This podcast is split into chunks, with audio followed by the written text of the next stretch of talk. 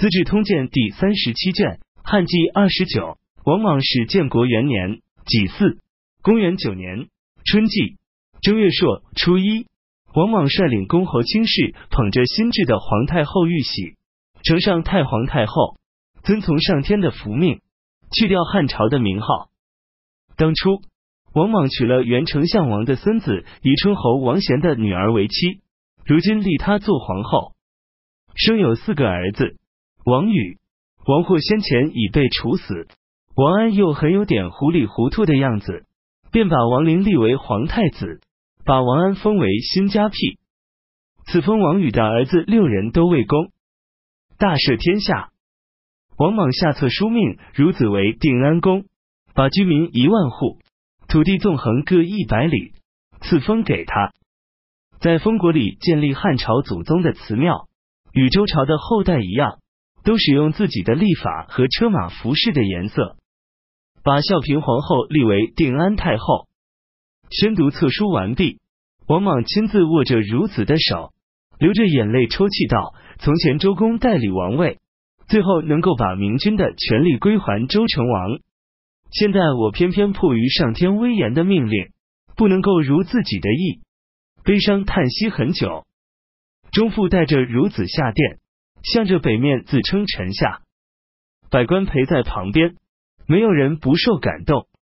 王莽又按照《金匮图书》的说明，对辅政大臣举行授任仪式，任命太傅、左辅王顺为太师，赐封安兴公；大司徒平晏为太傅。赐封旧兴公，少阿、西河、刘秀为国师，赐封嘉兴公。广汉郡梓潼县人哀章为国将，赐封美兴公。这是四府，位列上公。太保后承真汗为大司马，赐封成兴公。丕晋侯王寻为大司徒，赐封张兴公。步兵将军王毅为大司空，赐封隆兴公。这是三公，太阿、右福、大司空真封为更始将军，赐封广兴公；京兆王兴为卫将军，赐封奉兴公；轻车将军孙建为立国将军，赐封成兴公；京兆王胜为前将军，赐封崇兴公。这是四将，总共十一公。王兴原是城门令史，王胜是卖饼的。王莽按照符命。找到十多个有这样姓名的人，而这两人的相貌符合占卜和看相的要求，便直接从平民启用，以显示神奇。这一天，受人卿大大夫、侍中、尚书官职总共几百人，各刘姓皇族担任郡太守的，都调任建大大夫。王莽把明光宫改为定安馆，让定安太后住在那里。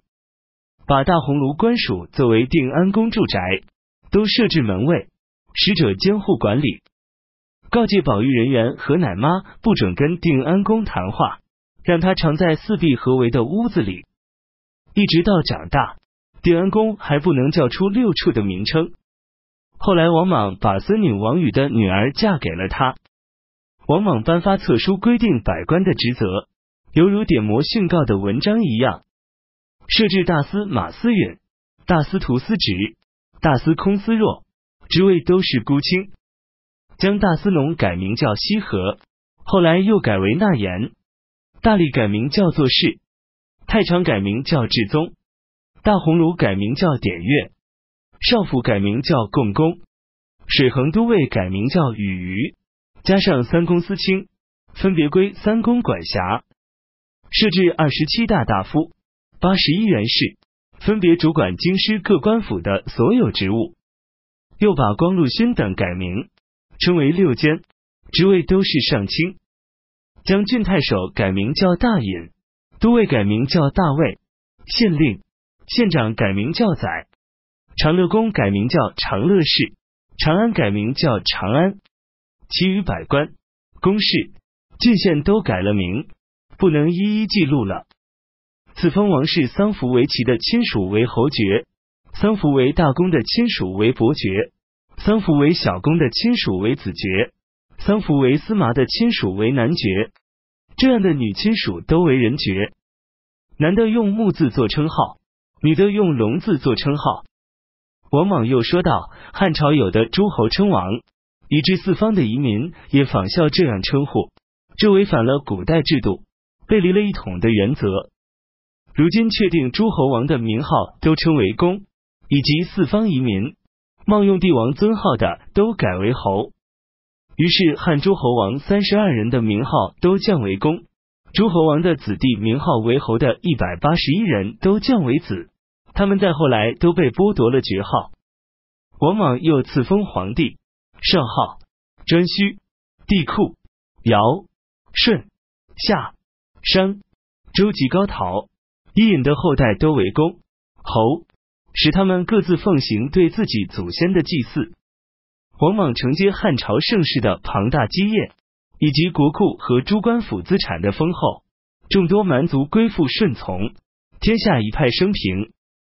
王莽一时觉为己有，他的心意仍不满足，认为汉朝的格局太小，想要更为宏大，于是自称是皇帝。虞舜的后裔。一直传到齐王田建的孙儿济北王田安，才失去政权。简称齐国的王族为王家，于是就以王为姓氏。所以以皇帝为王姓的初祖，以虞舜帝为始祖。王莽之尊陈胡公为陈胡王，田敬仲为田敬王，济北王田安为济北闵王。他建造五座祖宗祭庙，四座皇族祭庙。天下尧、归、陈、田、王五姓都是皇族，世代不纳税，不服役，不负担义务。封陈崇、田丰二人为侯爵，使他们分别做陈胡王归满、田敬王田完的后嗣。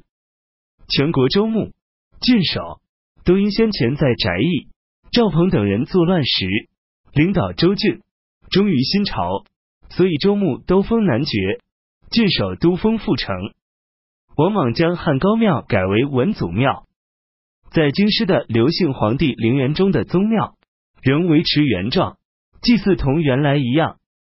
刘姓皇族继续免缴赋税，免服差役，直到去世。